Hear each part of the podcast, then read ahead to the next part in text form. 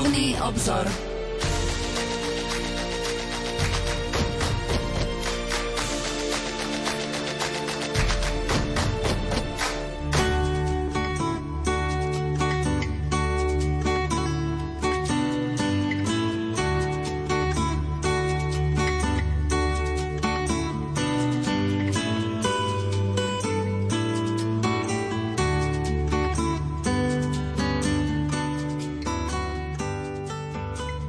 Požehnaný útorkový večer, milí poslucháči.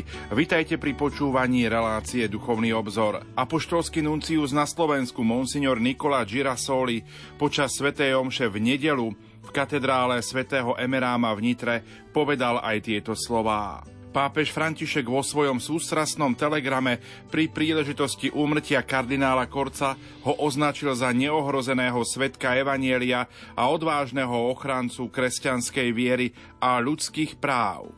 Život kardinála Korca bol naozaj zrkadlom vierohodnosti, oduševnený jeho pevnou vierou a zásadovosťou.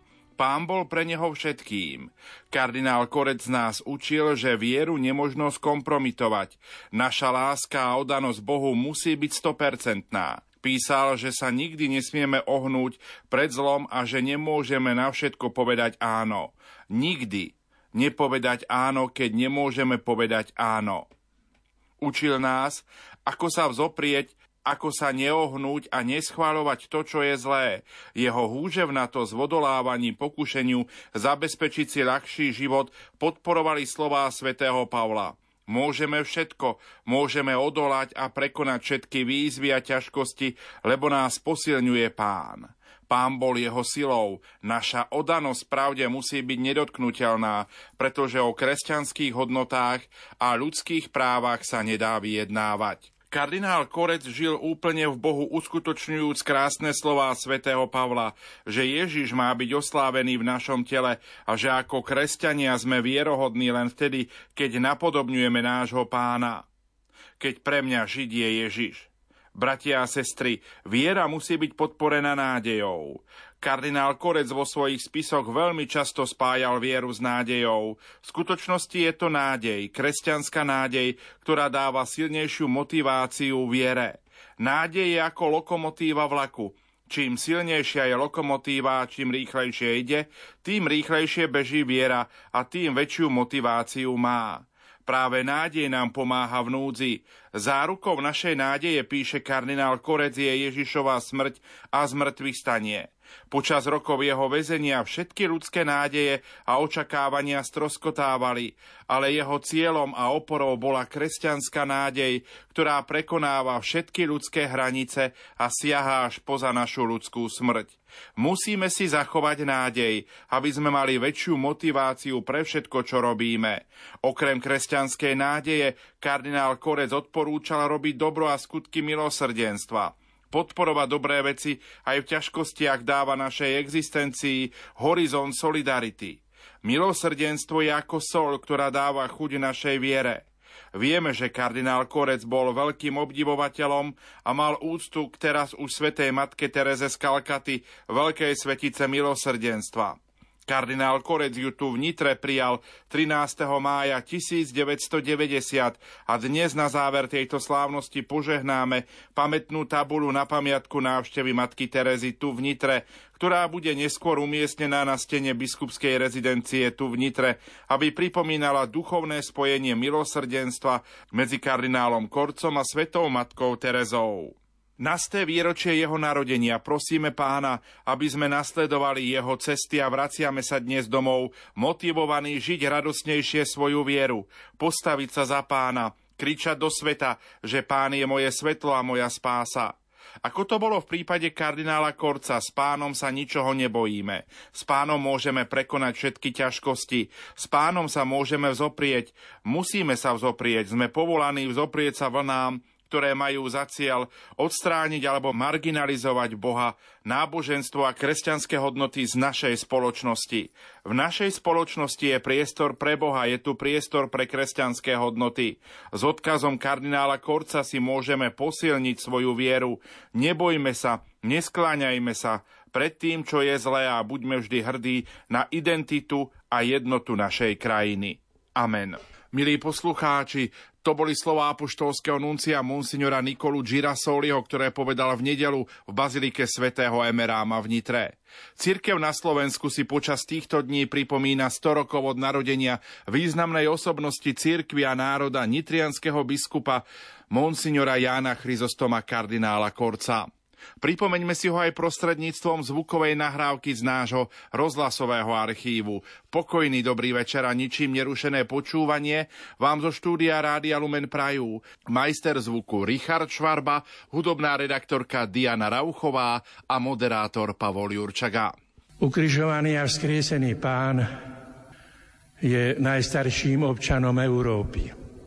Je aj tisícročným občanom Slovenska on je prvým občanom našich obcí a farností, našich miest, pretože on osobne prebýva v každom našom chráme, v každej našej kaplnke.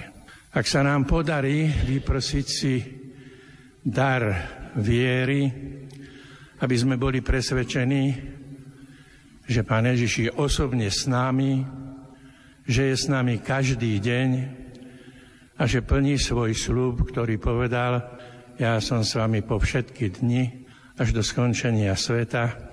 A keď toto bude vplývať na náš život ako kňazov, že si to budeme uvedomovať každý deň, hneď od rána, že ho pozdravíme, že sa k nemu budeme obrácať.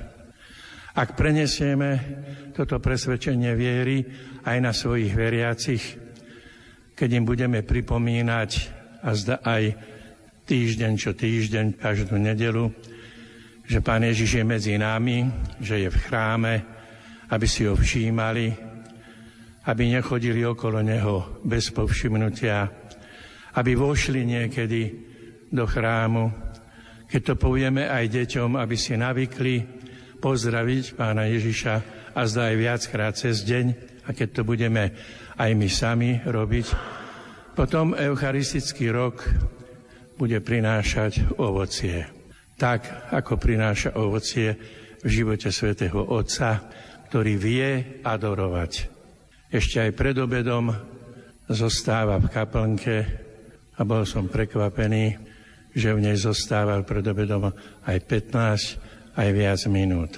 A potom aj keď budeme pozorovať, ako mnohí na církev útočia, na vieru útočia, ako budú písať v novinách, uverejňovať fotografie, ako budú útočiť cez niektoré obrazovky.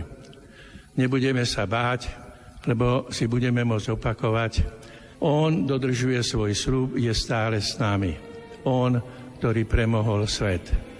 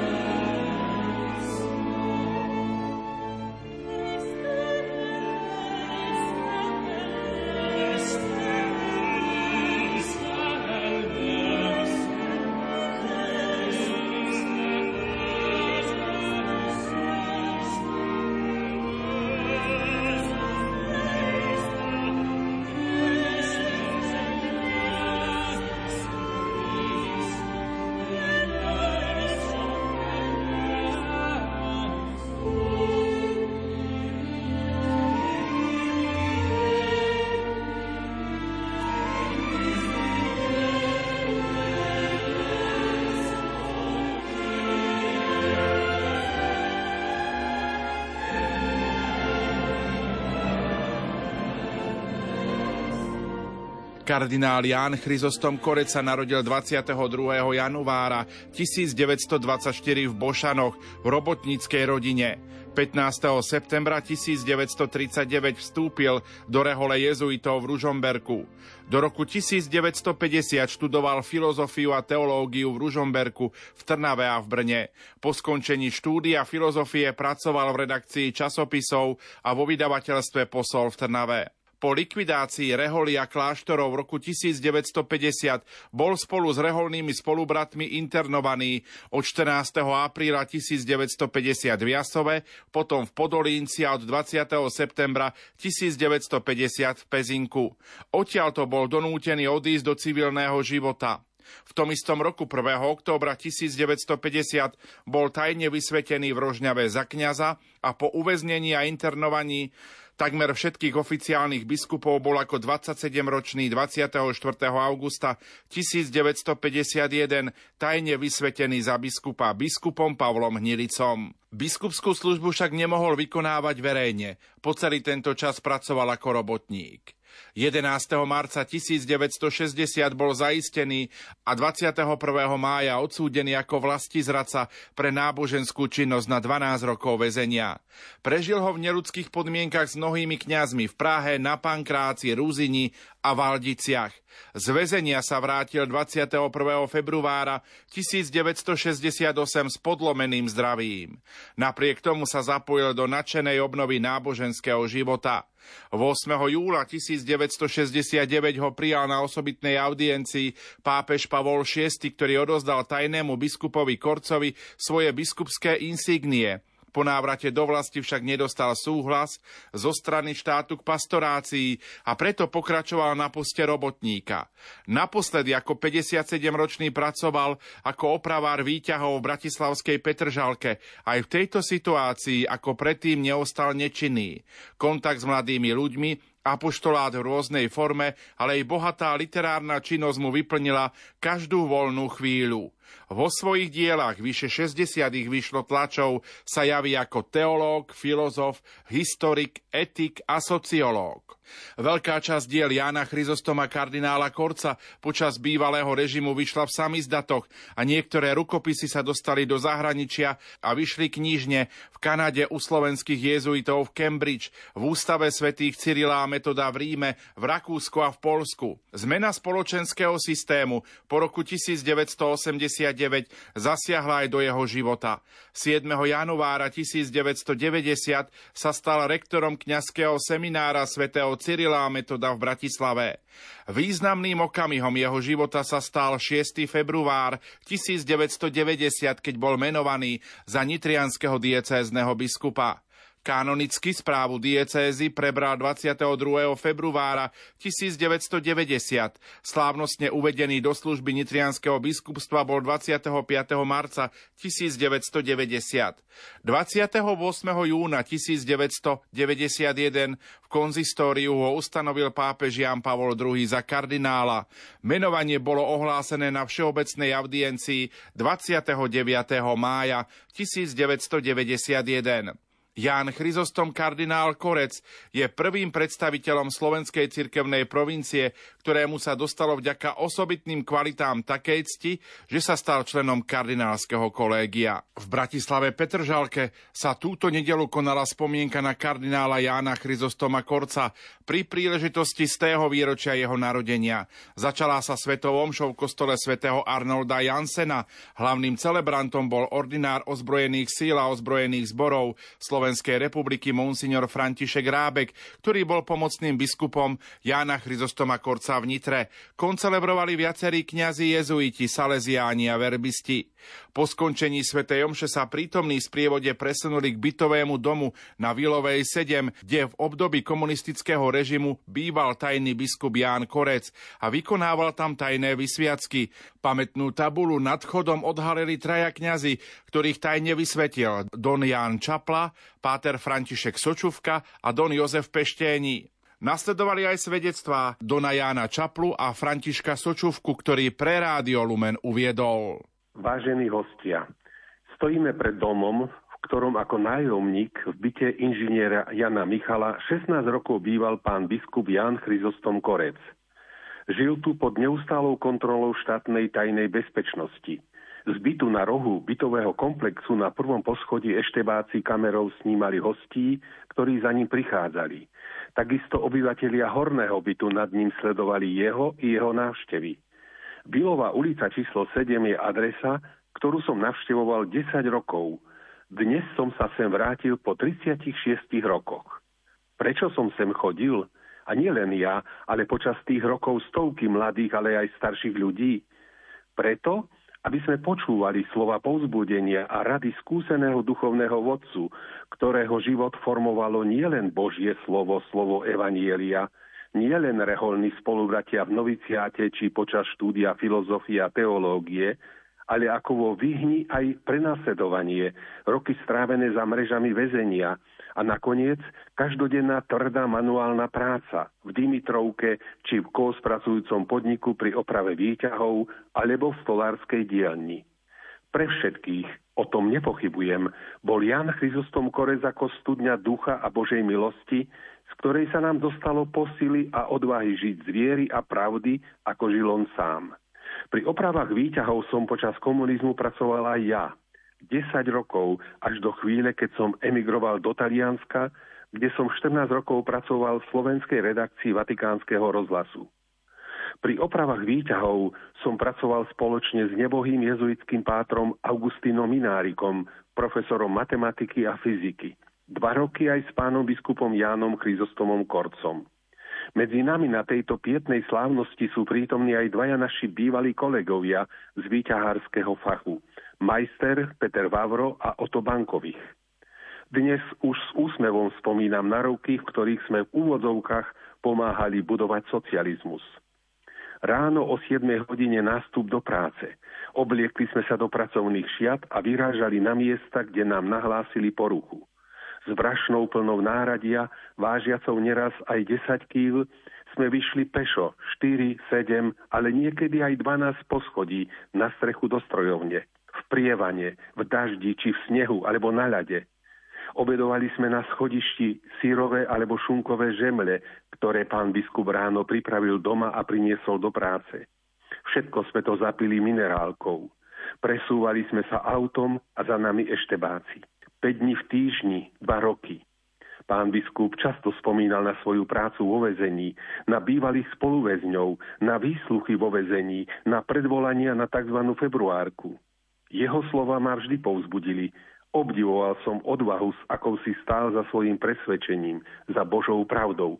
Nikdy neuhol ani milimeter. A to vyšetrovateľov niekedy privádzalo do zúrivosti. Spomínal na svojich rodičov, ako oni, jednoduchí ľudia, boli zakorenení vo viere, ako žili svoju vieru. Nikdy nezabudol na niektorých biskupov a kňazov, ktorí za svoju vernosť katolíckej cirkvi a rímskému biskupovi sedeli dlhé roky za mrežami, alebo na mladých väzňov, ktorí sa aj vďaka nemu stali veriacimi. Napríklad Ján David Horský Štiech. Otec biskup mal vynikajúcu pamäť. Keď už po politických spoločenských zmenách, najprv ako biskup, neskôr ako kardinál prichádzal do Ríma, kde som ho sprevádzal, napríklad v redakcii najprestížnejšieho katolíckého časopisu La Civilta Católica, redaktori nemohli uveriť, v akých okolnostiach a za akých podmienok žil a duchovne pracoval biskup Korec, biskup v Montérkach. Taký názov dali článku, ktorý bol uverejnený v ich časopise. Život biskupa Korca po pracovnej dobe vyzeral inak. Neodpočíval na posteli, nechcel mať pokoj od všetkých, práve naopak – Popoludňajšie hodiny boli plné života. Prichádzali návštevy, jedna za druhou. A ja som ho navštevoval aspoň dvakrát do mesiaca. Jeho slovo sa stalo rozhodujúcim pre ďalšiu etapu môjho života. Na základe jeho duchovnej podpory som strávil cudzine takmer 18 rokov. Po skončení mojej duchovnej, filozofickej a teologickej formácie mi udelil sviatosť kňastva. Kde? Nebolo to v jeho byte, ale v byte môjho spolubrata jezuitu na vtedajšej Fedinovej ulici. Bez fanfár a hostiny. Po patričnej duchovnej príprave boli sme dvaja. Jedlo, bravčový rezeň a zemiakový šalát nám doniesol sám pán biskup. Pretože to bolo skutočne skromné, obaja sme si uvedomili o to viac. aký nezaslúžený duchovný dar sme dostali vo sviatosti kňastva. Odhaľujeme pamätnú tabuľu slovenskému kardinálovi, ktorý celý život a z celého srdca miloval náš slovenský národ, katolícku církev, spoločnosť Ježišovu, ktorá ho formovala. Bol verný rímskemu biskupovi a svojim príkladom, ale aj svojim písaným slovom mnohých priviedol k Ježišovi Kristovi. Tento jezuita, duchovný velikán, je pre mňa ako orol, ktorý videl, aké nebezpečenstvo hrozilo v minulosti a dnes – hrozí spoločnosti u nás. Videl do ľudského vnútra, poznal život človeka nie z kníh, ale z vlastnej skúsenosti a preto sa zo všetkých síl usiloval pomáhať mu. Bohužiaľ, nie všetci mu rozumeli, chápali ho. Zažil nevďak a nevšímavosť, ale toho nepomýlilo. On zostal verný Bohu, ktorému uveril a k tomu povzbudzuje aj všetkých nás. Otec kardinál, vďaka za vaše svedectvo. V kňazskom seminári svätého Gorazda v Nitre sa včera konala medzinárodná konferencia pri príležitosti z tého výročia narodenia jeho eminencie Jána Chryzostoma kardinála Korca pod názvom Ján Chryzostom kardinál Korec Osobnosť v dejinách cirkvy a národa. S reportážnym mikrofónom som oslovila jeho osobného tajomníka, oca Petra Tibenského. Takto nebol som pripravený, ale ani teraz sa necítim, aby som takto vydával takéto svedectvo. Cítil som sa a prežíval som život popri nich ako ten, kto im slúži, aby sa dalo vykonať to dielo, ktoré ich pán Boh poveril. A to bolo aj teda, tento dielo bolo ukryté aj v tom, že miloval Slovensko a bol hrdý Slovák. Miloval církev, slovenskú církev a miloval církev aj celosvetovú. Takže sú okamihy také, veľmi na mňa zapôsobil taký jeden z okamihov, že po atentáte Jan Pavol II, keď ležal v nemocnici, tak dostal ako prvú knihu preklad od Varvarskej noci v polštine a prečítali ju v nemocnici na dušok. A velice krásne reagoval a bol vďačný. Napísal pánu kardinálu aj také poďakovanie. Tak to také v tejto chvíli, lebo nie som tak disponovaný, že na taký rozhovor sa treba chystať. Ja, aspoň ja si to myslím. Čo si môžeme odniesť zo života otca kardinála aj pre ďalšie generácie? Čo by sme im možno mohli tak odkázať? Možno poviem takúto myšlienku. Aj 5 minút v ich živote bol velice veľký čas nemárnil čas. Stalo sa, boli chvíľočky, že teda aj tých 5 minút bola prestávočka, na stole mal pripravenú jednu, dve knihy, okamžite si vzal a pracoval. Čiže pracovitosť. Pracovitosť. To by som tak teda ako dal jeden z momentov. Druhý, aby sme milovali Pána Ježiša nadovšetko. Čiže aby sme sa snažili byť tak ako On. Možno, že tá otázka, to som si tak pri nech učil sa, povedal by toto Ježiš, čo chcem teraz povedať ja? To je pre každého z nás, dneska zvlášť pre politikov. Správal by sa tak, ako sa správam ja. Čiže aby sa stal normou pre nás všetkých, aby sme ho dali do stredu svojho života. Toto by nám pán kardinál povedal. Dajte Ježiš sa naspäť do stredu. Neexperimentuj. Tie všetky tie experimenty, čo tu boli, nás chceli odviezť od Boha a viedli nás do zatratenia, do skazy. V tejto chvíli má slovo nitrianský pomocný biskup Monsignor Peter Beňo. Tak také najintenzívnejšie spomienky sú z čias štúdií v seminári, kedy sme sa relatívne často stretá, mohli stretávať s otcom kardinálom ako bohoslovci. Potom samozrejme silná spomienka je na chvíle kniazkej vysviacky, ktorú mi udelil v roku 1996 v Terchovej No a potom, no ako kňaz som mal jedno také veľmi intenzívne stretnutie s pánom kardinálom, keď ma teda posielal do služby prefekta v kniazskom seminári. Tedy sme sa tak dlhšie aj, aj rozprávali o tejto službe a teda o tomto pozvaní. Na to si tiež tak veľmi živo pamätám. Počúvate žilinského diecézneho biskupa Monsignora Tomáša Galisa.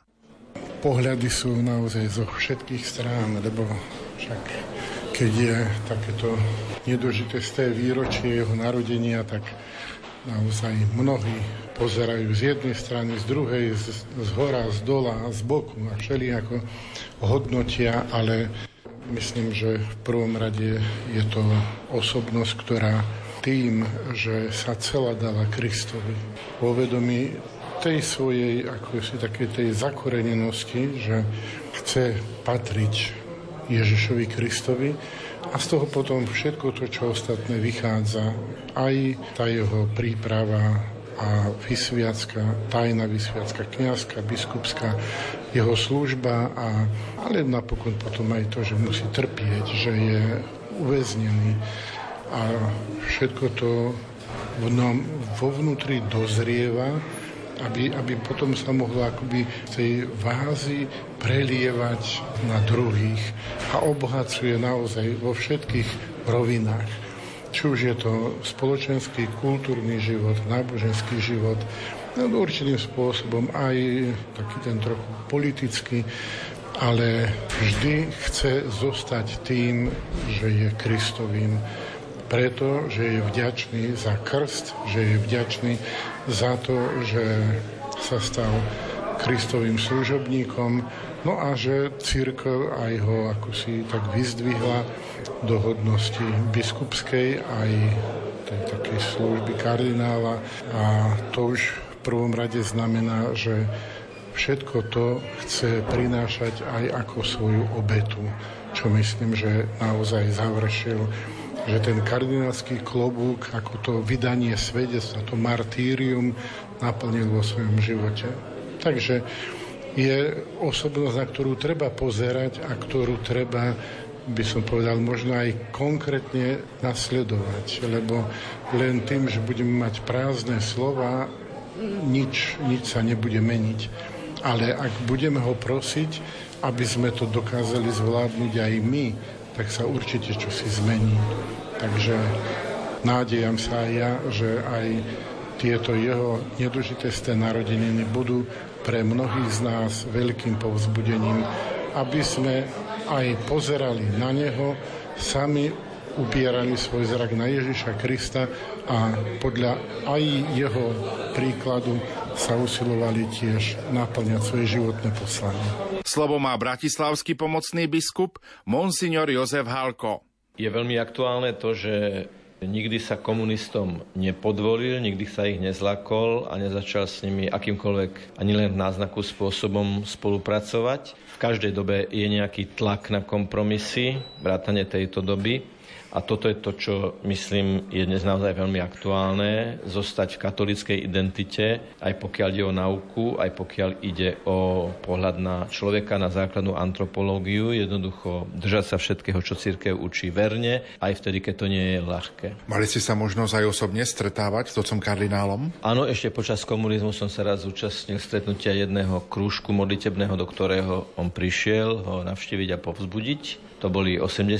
roky a po revolúcii samozrejme sme sa viackrát stretli. Spomenie možno ešte jednu udalosť zo života otca kardinála, to je tá, keď e, v 90. rokoch potom dával duchovné cvičenia pre rímsku kúriu na pozvanie svätého Jána Pavla II. Vnímal svätý Jan Pavol II aj takto možno takú veľkú osobnosť oca kardinála? No nesporne, pretože obidvaja boli z komunistickej krajiny, obidvaja mali skúsenosť s ateizáciou krajiny. Samozrejme, že Polsko a Slovensko malo v tomto smere veľmi odlišné parametre, ale principiálne tá snaha vytrhnúť, ako to kardinál aj Višinský raz napísal, vytrhnúť Boha zo srdca ľudí, to bola snaha na obidvoch stranách aj v Polsku, aj na Slovensku a mali si myslím, čo povedať v tomto smere. Nemuseli veľa hovoriť, ale mali tú jedinečnú spoločnú skúsenosť. Takto na toto sté výročie narodenia reagoval aj spisky diecézny biskup Monsignor František Trstenský. Karina Korec prežil celý svoj život na Slovensku s tou takou jezuitskou výchovou, samozrejme vzdelaním. Stal sa veľmi mladý biskupom, myslím, že mal 27 rokov a celý čas žil na Slovensku známa je jeho taká aktivita v rámci, ktorý sa nazval, že pozemná alebo tajná církev, kde zhromažďoval mnoho aj intelektuálov, mládeže, pozbudzoval, on sám nemohol verejne účinkovať, ale bol veľmi takou uznávanou autoritou a pozbudzoval tých bratov a sestry vo viere. Celkom prirodzene po páde totality sa stal e, kardinálom, stal diecezným sídelným biskupom v Nitre, čiže naozaj takou autoritou pre Slovensko. A vravím, bol zase ten jeho dôraz, jeho prínos v tom, že vždy z tej takej slovenskej pôdy, z tej našej pozície poukazoval na tú dôležitosť viery a, a jej žitia v každodennom živote.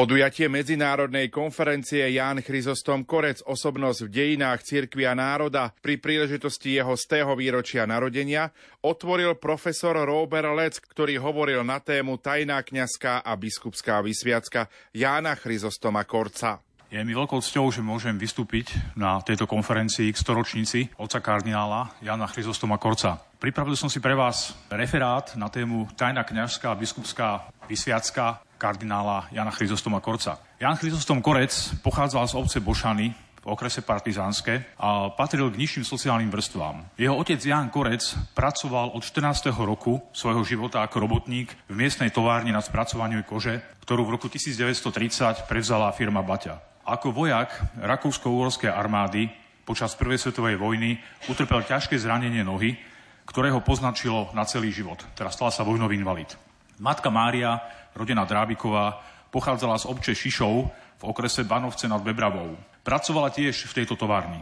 Korcovci uzavreli sobáš 18. februára 1917, teda keď sa Jan Korec vrátil už vlastne z frontu Prvej svetovej vojny a trochu sa pozviechal. Mali tri deti. Najstaršiu dceru, Štefániu a dvoch synov, staršieho Antona a mladšieho Jána. Rodina obývala domček v robotníckej kolónii v Bošanoch. Korec vyrastal v katolíckom rodinnom prostredí, pričom s božnosťou vynikala najmä jeho mamička. Od 7. roku rád pravidelne ministroval v miestnom farskom kostole svätého Martina. Mal rád kostol a bohoslužbu. Náboženský svet mu bol blízky. Považoval ho za neoddeliteľnú súčasť svojho života. Korcoví súrodenci sa tiež postupne zamestnali v baťových závodoch a toto smerovanie sa ukázalo logické aj pre samotného Jána Korca. Po absolvovaní mešťanskej školy v Chinoranoch v roku 1939 sa pred mladým Korcom otvorila otázka, kam ďalej. Sám cítil povolanie ku kňažstvu, no kaplán Jozef Vrablec ho nepodchytil.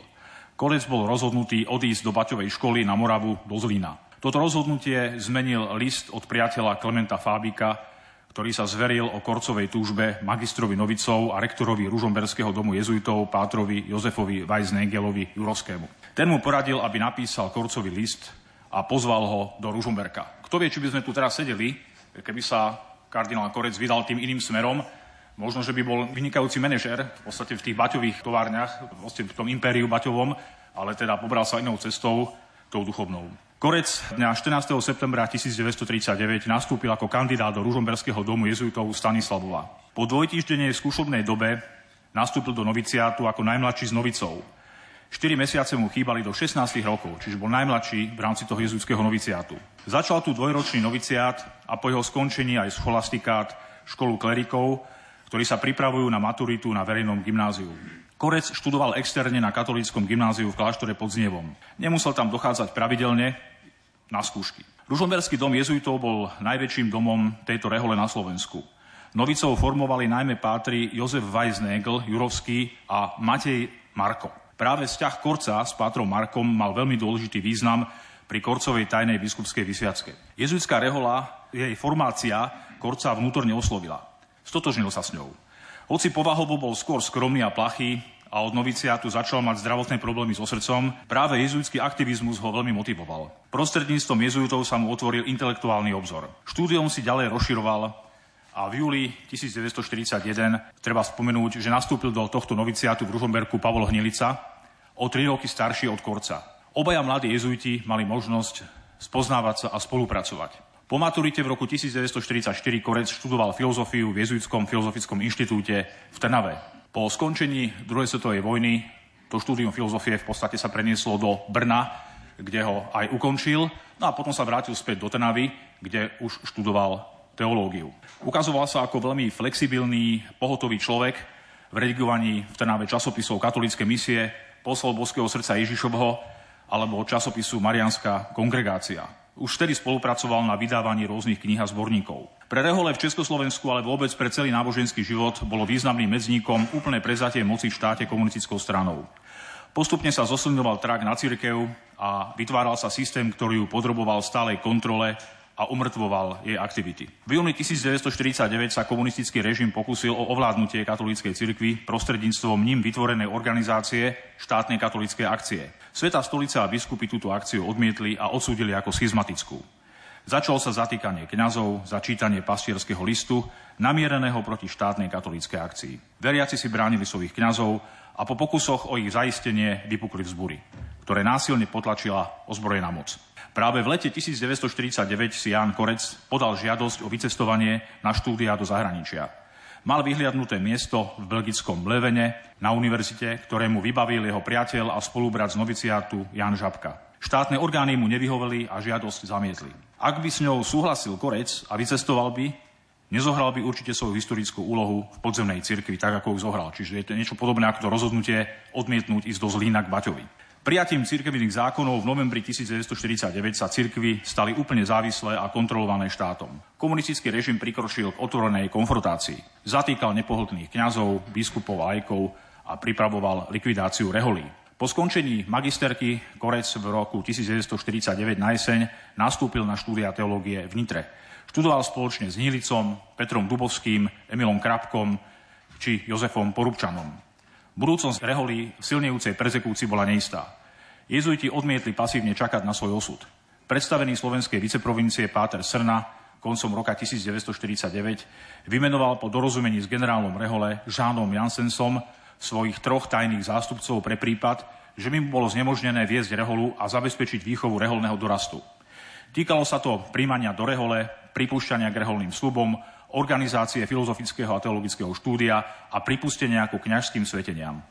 Týmito tromi tajnými zástupcami boli Matej Marko, vtedajší predstavený reholného domu v Piešťanoch, Rudolf Mikuš, magister Novicov v Ružomberku a Jozef Jurovský, superior reholného domu z Piskenovej si. Provinciál Páter Srna vymenoval svojich tajných zástupcov písomne s inštrukciou, aby adresát menovací dekret hneď po doručení zničil. Páter Marko bol uvedený ako prvý zástupca viceprovinciála. Úter proti reholiam, ktorý dostal vďaka Korcovi pomenovanie Barbarská noc, prišiel v noci z 13. na 14. apríla 1950. Spoločnosť Ježišova bola vyhodnotená ako mimoriadne nebezpečná, preto ju zaradili do prvej skupiny likvidovaných reholí. Po Salesiánoch a Františkánoch boli jezuiti treťou najpočetnejšou mužskou reholou na Slovensku. Prepad a vyvezenie jezuitskej komunity v Strnavi, kde býval aj Jan Korec, sa uskutočnil podľa naplánovaného scenára. Prepadové komando, zložené zo 40 členov ľudových milícií, Zboru národnej bezpečnosti sa nemohlo dostať do kláštora, ktorý bol zamknutý, preto muselo použiť rebríky požičané od hasičov. Po vniknutí do objektu prebudili 44 reholníkov a pripravenými autobusmi pod namierenými hlavňami samopalov ich previedli do centralizačného strediska zriadeného v kláštore premonštrátov v Jasove. Je zaujímavé, že títo mladí jezuiti sa zmobilizovali v Jasove a potom neskôr do, v Podolinci, kde ich previezli a dokončili si tí starší svoje teologické štúdia. Takže boli pripravení v podstate na kňazskú vysviacku. Tu bola otázka, kto im môže túto kňazskú vysviacku udeliť. Keď týchto mladých jezuitov premiesili potom do Pezinka, kde boli najmä tí mladí jezuiti, ktorí nemohli ísť na vojenskú službu, tak tam bol trošku voľnejší režim a práve Pavlovni Hilícovi sa podarilo nebadane vlastne opustiť Pezinok, ísť za Pátrom Mikušom a dohodnúť, kde majú tieto vysiacky tajné kňažské byť, uskutočniť sa. Takže po tejto dohode s Pátrom Mikušom potom najprv bol vysvetený biskupom Robertom Pobožným v nemocničnej kaplnke v Rožňave Pavol Hnelica, tajne za kňaza, a potom okamžite dal telegram, kde boli ťažší traja mladí jezuiti vysvetení za kňazov a medzi nimi bol aj Ján Chryzostom Korec.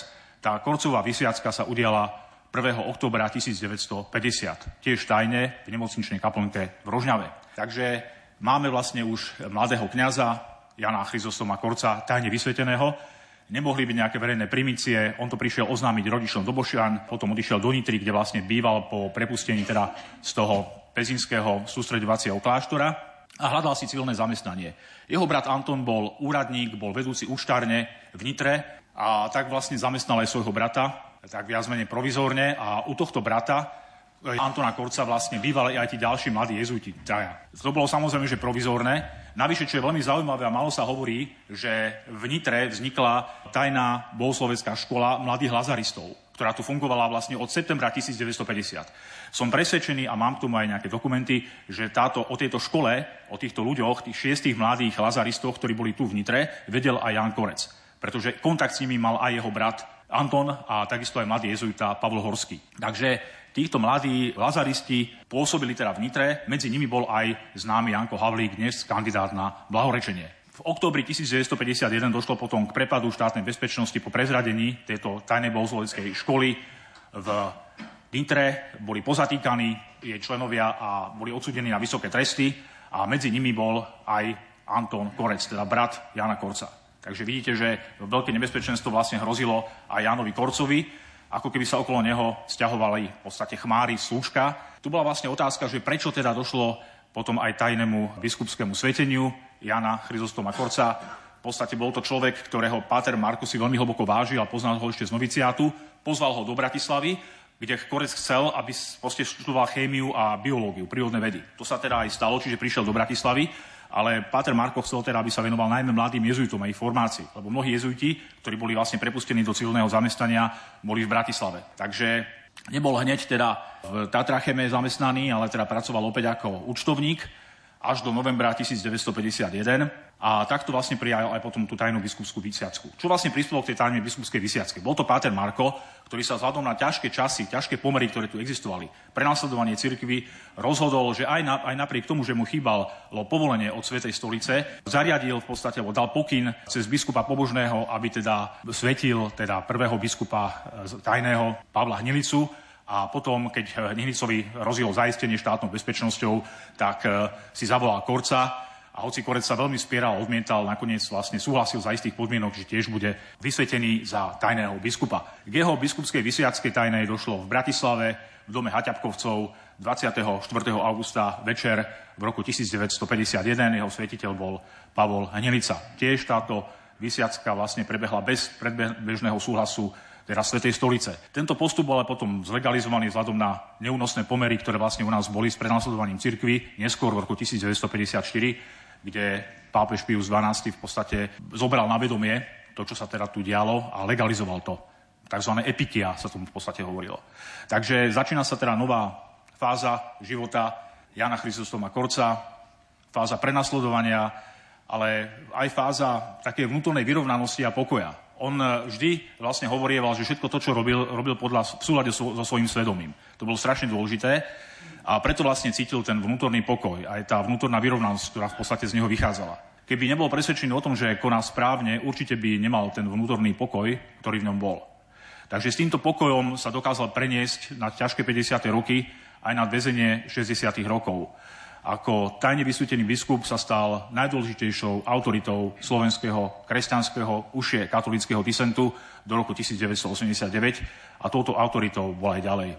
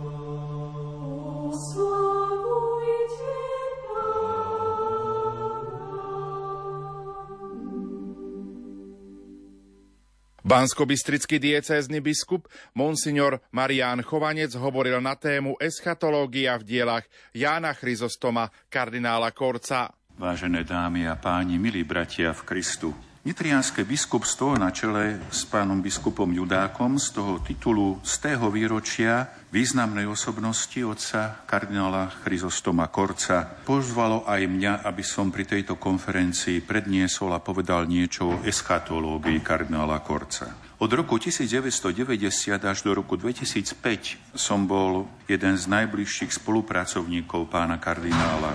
Najskôr ako archivár na biskupskom úrade, potom som bol jeho pomocný biskup a aj generálny vikár. Z jeho poverenia ešte v roku 1990 som študoval dogmatickú teológiu v polskom Lubline na Kule, Katolícky univerzit Lubelský. V roku 1994 som ukončil štúdia doktorátom a témou mojej doktorskej práce bola práve eskatológia v dielach kardinála Korca. Predtým, ako sa dostanem k jadru mojej prednášky, chcem opísať, ako som sa k tejto téme dostal. Na jar v roku 1990 Nitriánske biskupstvo vyslalo do Lublina troch kňazov na postgraduálne štúdia. Boli to Ernest Brečnajder na kanonické právo, Gašpar Franz na filozofiu a mňa na dogmatiku. Na katedre dogmatiky som sa dostal pod starostlivosť profesorov Česlava Stanislava Bartníka a františkána Stanislava Celestina Napiurkovského. A Bartník bol aj školiteľom mojej doktorskej práce. A túto tému mi navrhol on sám. Povedal mi vtedy, že vybral vtedy z dvoch tam v Polsku známych slovenských teologických spisovateľov, ktorých poznal. Boli nimi kardinál Korec a ten druhý bol profesor Jozef Vrablec. Nakoľko profesor Vrablec prednášal homilitiku a pastorálnu teológiu, tak mi hneď povedal, ale ty budeš robiť prácu z kardinála Korca. Jan Korec sa od 15 rokov, kedy nastúpil do jezuitského noviciátu, systematicky zaujímalo literatúru a ako tínedžer už aj začal sám písať. Najprv kratšie veci, dlhšie veci a jezuiti to veľmi podporovali. Lásku ku knihám si pestoval celý život. Tak z tohoto pohľadu eschatológie mal som sa pozrieť potom na celú jeho prácu. Eschatológia je samostatný odbor katolíckej vierovky, pojednáva o posledných veciach človeka i sveta. Z eschatológie kardinála Korca chcem teraz priblížiť tri pohľady. Pohľad na smrť, na zatratenie a na väčnosť. Ako otec kardinál o týchto troch nevyhnutnostiach, ktoré očakávajú každého jedného z nás, pozerá. Smrť človeka. Kardinál píše, naše životy vymeriava čas, v priebehu ktorého sa meníme a starneme. Podobne ako u všetkých živých tvorov na Zemi, aj u človeka je smrť bežným ukončením života. Kardinál Korec sa smrti, téme smrti nikdy nevyhýbal, lebo mu nenaháňala strach. Vedel sa jej postaviť z očí v oči ľudsky pýtavo sa na ňu zahľadieť, aby spoznal, aká smrť je. Dnes sme svetkami opačného postoja. Mnohí ľudia o smrti nechcú počuť ani hovoriť. Vyhýbajú sa jej. Je rozšírená ignorancia smrti.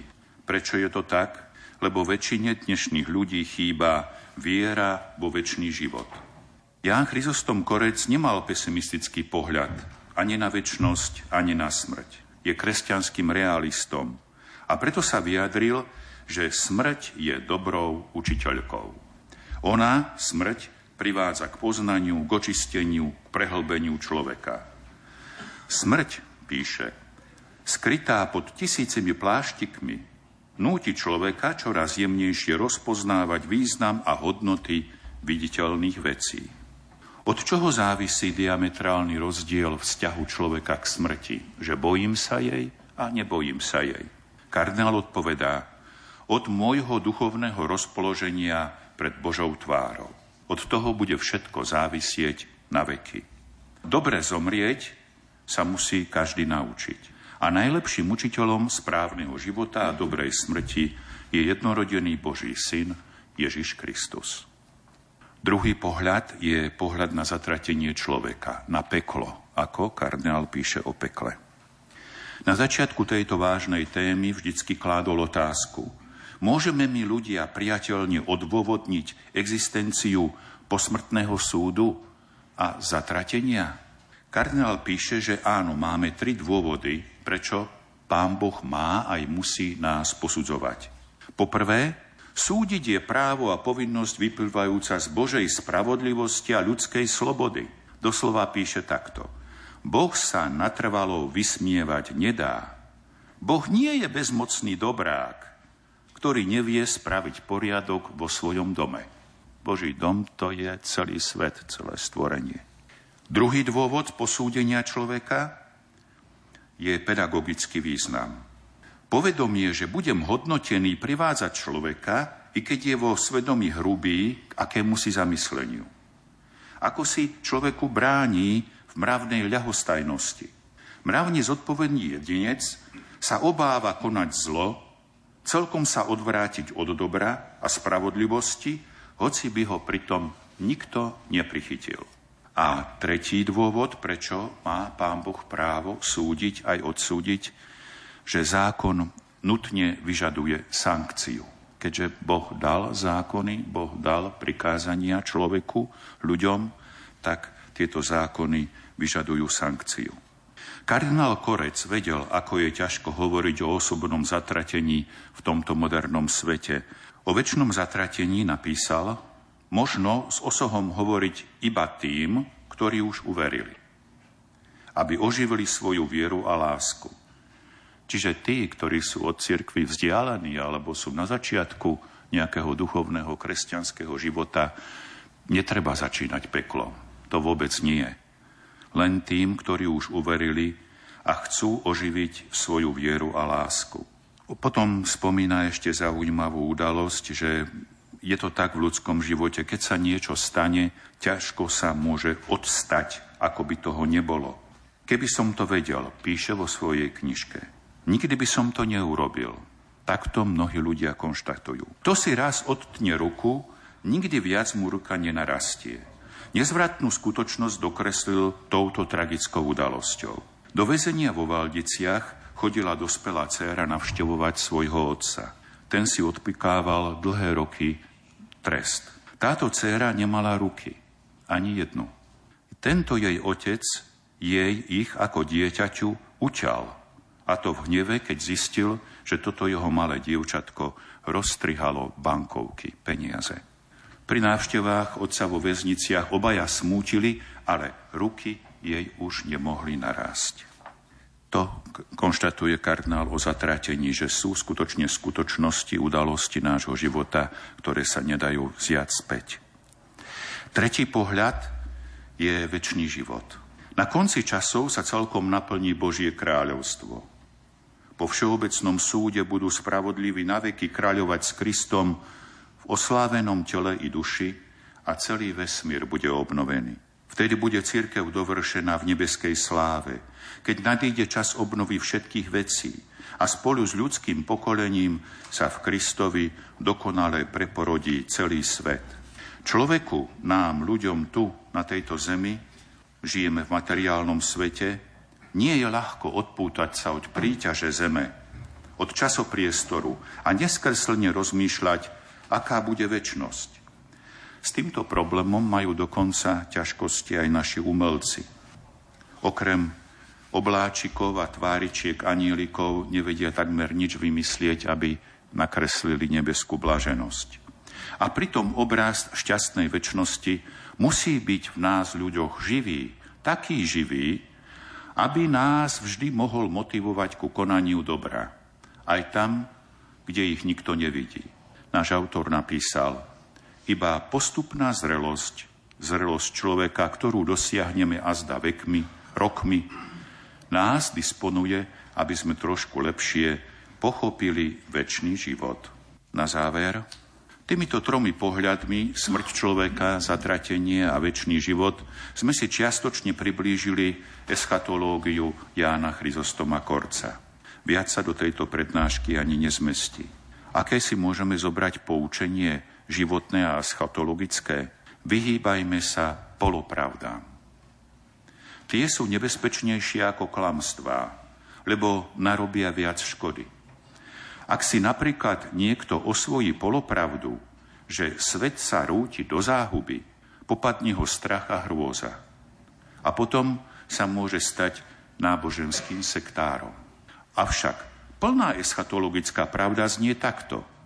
Svet speje k parúzii, k druhému príchodu Ježiša Krista. Dozrieva, smeruje. Áno, svet v tejto podobe, akú teraz poznáme, zanikne, lebo sa premení. Ale tá premena bude veľkolepá. Svet vykúpený Kristom neskončí v záhube. Svet speje ku krásnemu pretvoreniu na nové nebo a na novú zem.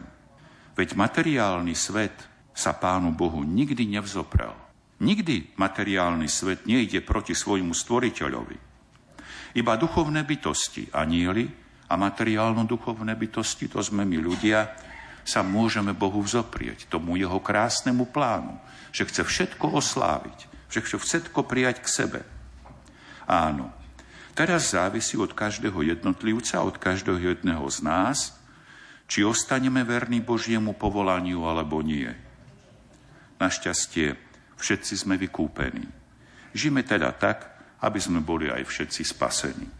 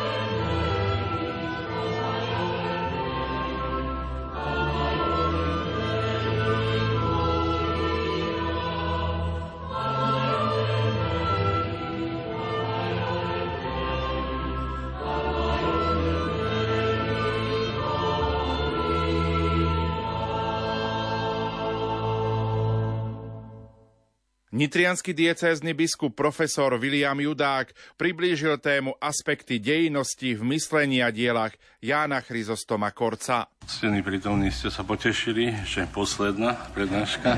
Ste už unavení, chápem to.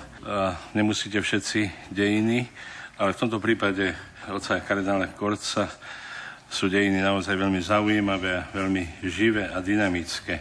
Začal by som tým, že v diele jezuitu Karla Hranera poslucháča slova, ktoré v roku 1951 preložil mladý jezuita Jan Korec do Slovenčiny, čo je možné dedukovať určitú ideu spriaznenosť s jeho myšlienkami tohto nemeckého teologa.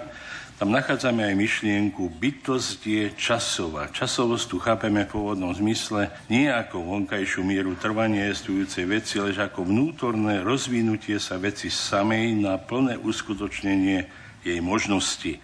A dodáva, materiálna bytosť je vnútorne časová. Všeobecné konštatovanie o časovosti alebo tiež dejnosti každej ľudskej bytosti, predovšetkým o dejnosti v zmysle rozvinutia, uskutočnenia Bohom ponúknutých možností platí jedinečným a osobitným spôsobom pre život Jana Chryzostoma Korca. Je preto správne v osobných dejinách človeka trvajúcich vyše 9-10 ročí, ktoré sú od prvého nádychu až po posledný spojený s dejinami nášho národa a církvy, v ktorých sa jeho prirodzené i nadprirodzené dary rozvinuli do formy trpiteľa, učiteľa, pastiera.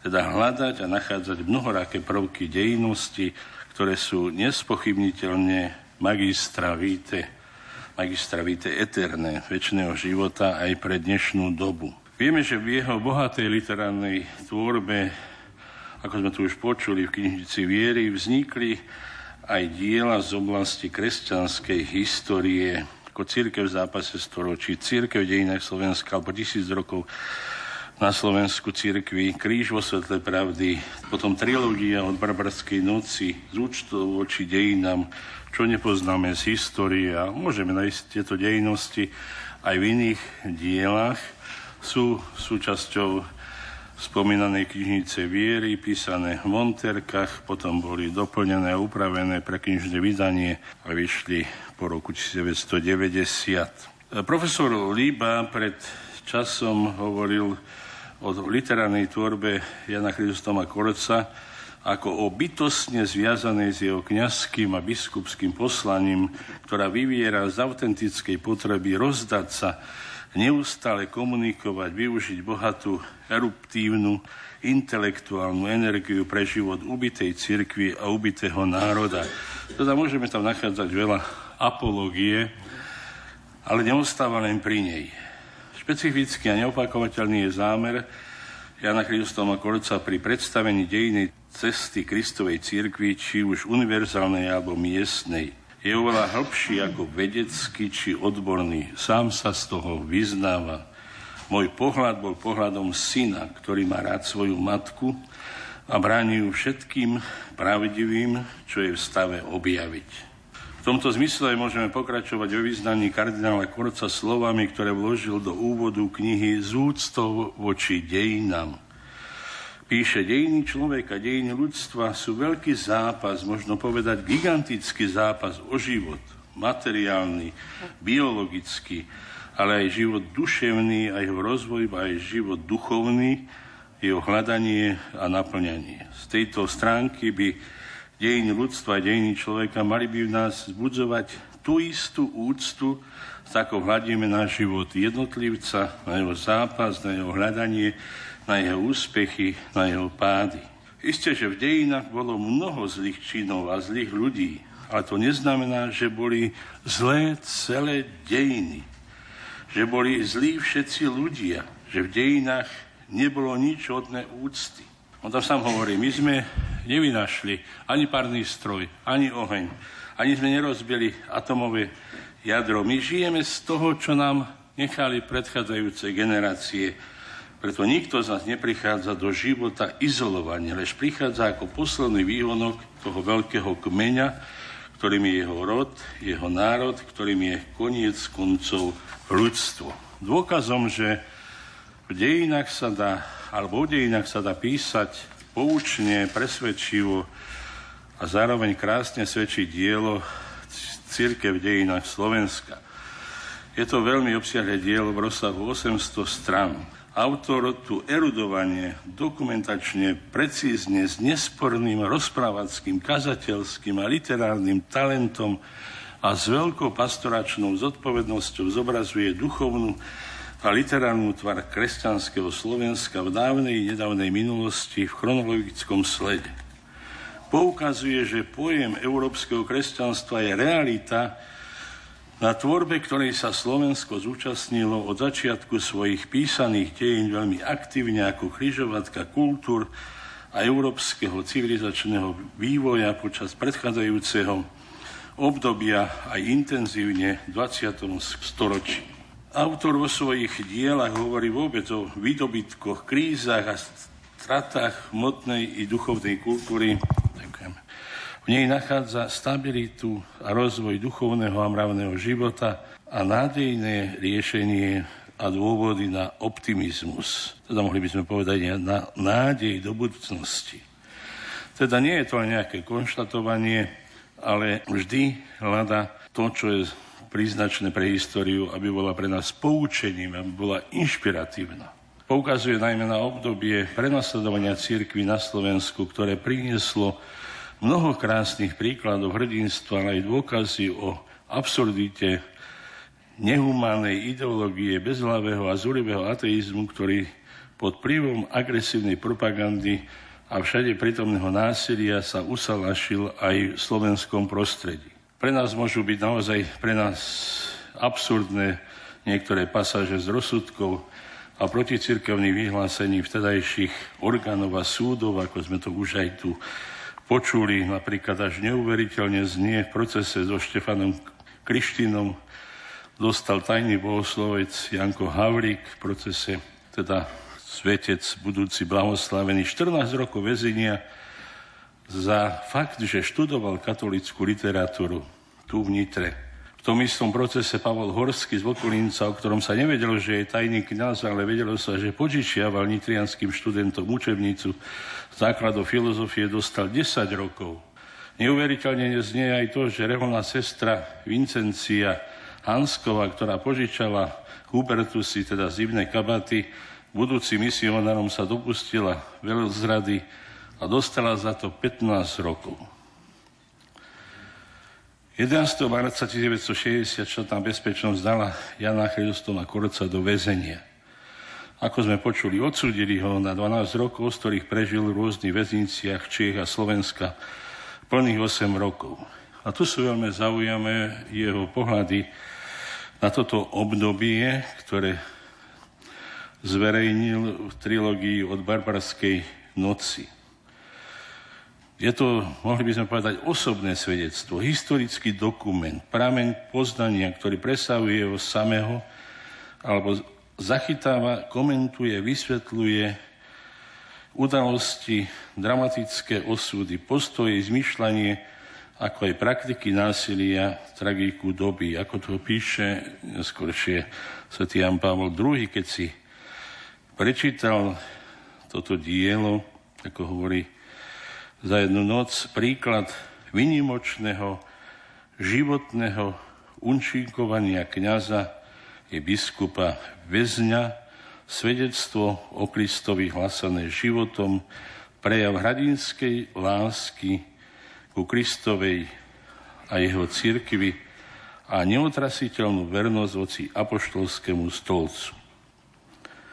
Je to dôkaz o neoblomnej vôli slúžiť církvi, braniť ju, zapasiť o ňu, ako aj úsilie obhajovať slobodu a dôstojnosť človeka. Zároveň je to aj dôkaz o neobyčajnej milosti trpieť a nepodať sa, vyznávať a svedčiť i usvedčovať mocných tohto sveta.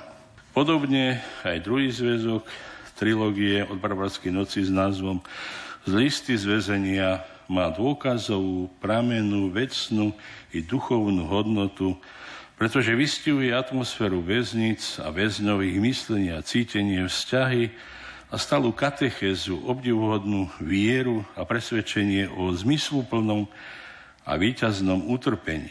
Listy písané rodičom, najmä matke, ktorá ich odkladala, ako sám píše, síce neodzrkadľujú verejne môj život vo väzení, lebo sú písané s autocenzúrou. Vedel by a vedel, že všetko by neprešlo, pretože cenzúra väzenského poriadku bola veľmi tvrdá a on bol stále zaradený do skupiny ako nepriateľ socialistického zriadenia.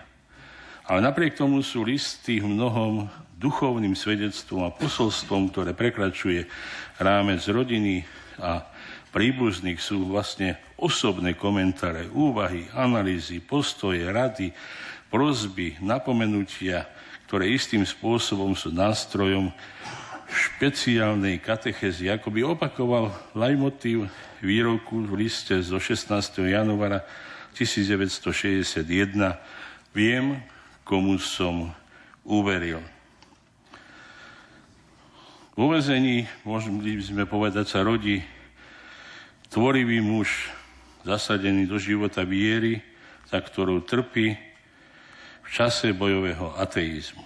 Tu sa rodí úloha zodpovedne ľudsky konať, tvoriť a obohacovať život, ako hovorí v liste z 15. maja 1967.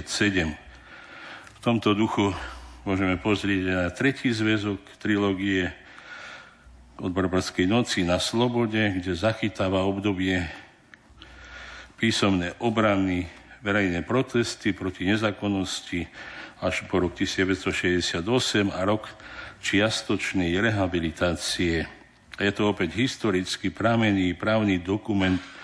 Je to svedectvo o veľmi ťažkom položení samého biskupa Korca, bez štátneho súhlasu aj po navrate z Ríma 1969 jeho generácii katolíckej cirkvi, ľudskej slobode, počas normalizácie a sám poukazuje na obdobie po Praskej jary v súvislosti s inváziou Varšavskej zmluvy sa vracia organizovaný útok na cirkev, keď pravda, spravodlivosť, zákony a verejná mienka sú na strane ubíjaných a prenasledovaných, ale moc je stále v rukách komunistických vládcov, ktorým nič nie je sveté.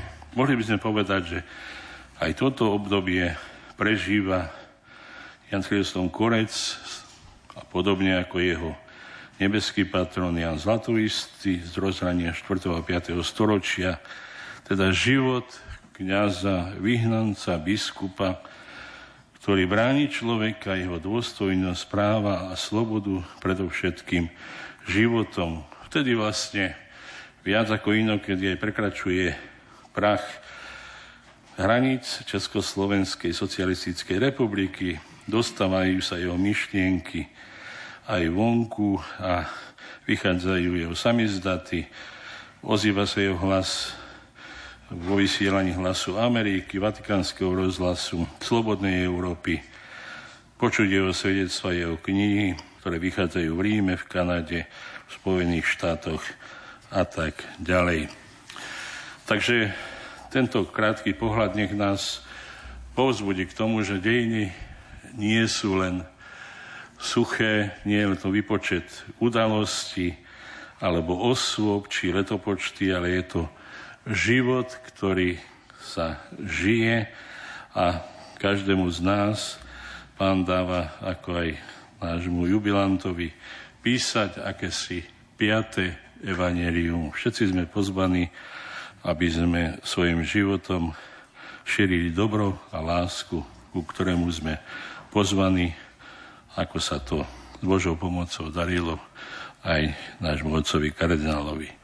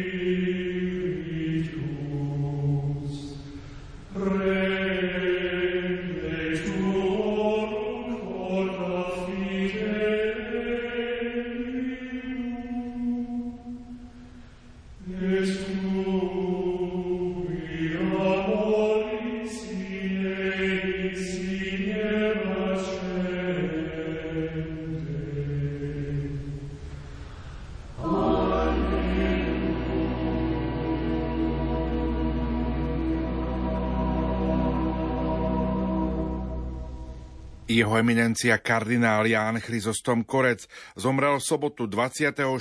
októbra roku 2015 vo veku 91 rokov, v 65. roku kňastva a v 64. roku biskupskej služby. Prítomnosť Boha nachádzal vo svojom kňazskom a reholnom povolaní, a to aj vtedy, keď bol za svoju vieru väznený.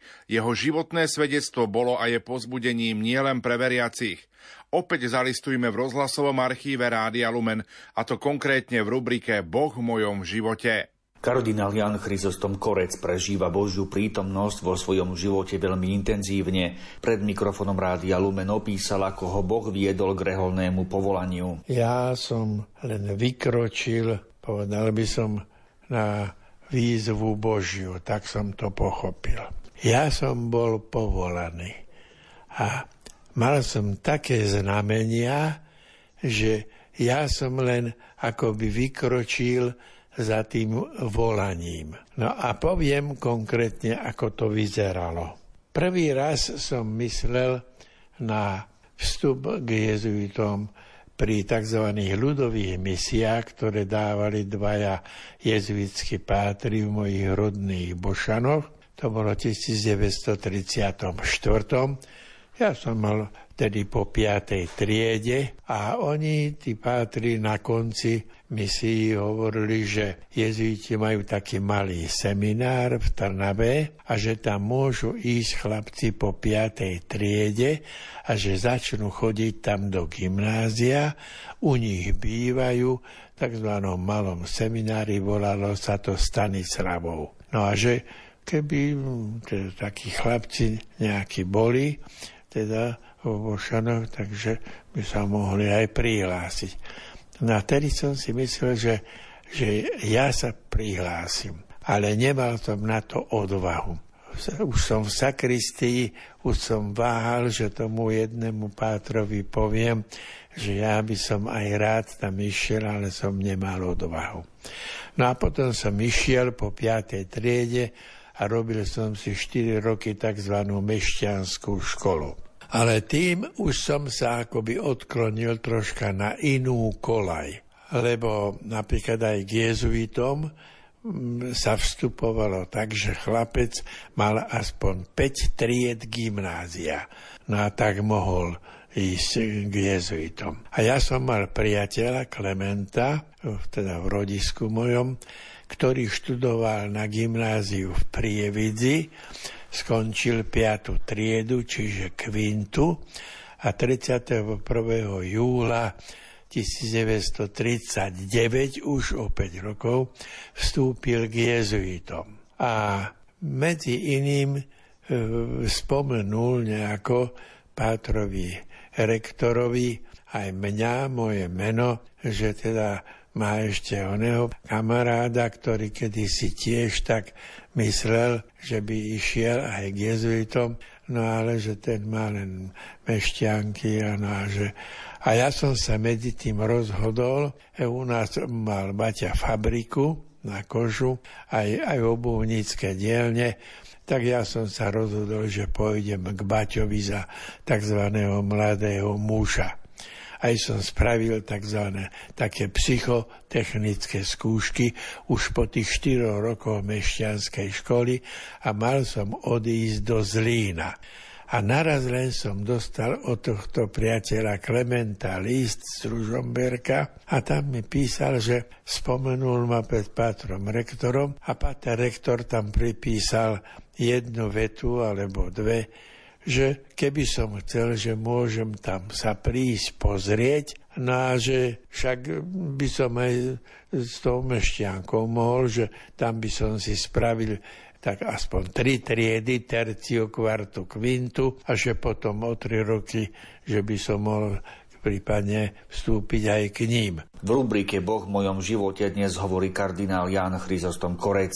Božie stopy videl aj v dňoch, keď bol väznený za svoju vernosť Bohu a cirkvi. Ja som prežíval aj väzenie nie tak, nechcem zazlievať niektorým, ale boli tam aj takí kňazi, že zopár bolo, že stále, stále fňukal. Že však som ani nič nerobil a, a že zavreli ma ja. A ja som mu raz povedal, počujte, hada preto vás zavreli, že ste nič nerobili, lebo pán Boh vás opustil. Ja som robil a som ľutujem len jedno, že som viac nerobil. A aj tu ešte robím. No, čiže ja som, ja som sa cítil aj vo vezení, že som tam, kde pán Boh ma chce teraz mať. A mne stačilo, že pán Boh o tom vie, že som tam. A keď som sa vrátil, tak som pokračoval. Hoci po, po vpáde vojsk som zas druhých 20 rokov nemohol pôsobiť. Ani len ako kňaz. No ale mňa to nemrzelo. Bol som ďalej robotník, opravoval som výťahy, stretal som sa s mladými a písal som knihy. No a potom prišiel november, Otec ma v januári, vo februári 90. menoval za biskupa naraz, potom ma menoval za kardinála. Ja keď sa modlím ten šalm, že, že vybral si ma zo smetiska a si ma, a si ma postavil hore, teda tak ja vidím, že v mojom živote sa niečo z tohto uskutočňovalo. Toľko dnešná relácia Duchovný obzor, kde sme spomínali na kardinála Jána Chryzostoma Korca, ktorý si v týchto dňoch pripomína z té výročie svojho narodenia. Za pozornosť vám tejto chvíli ďakujú majster zvuku Richard Švarba, hudobná redaktorka Diana Rauchová a moderátor Pavol Jurčaga. Do počutia.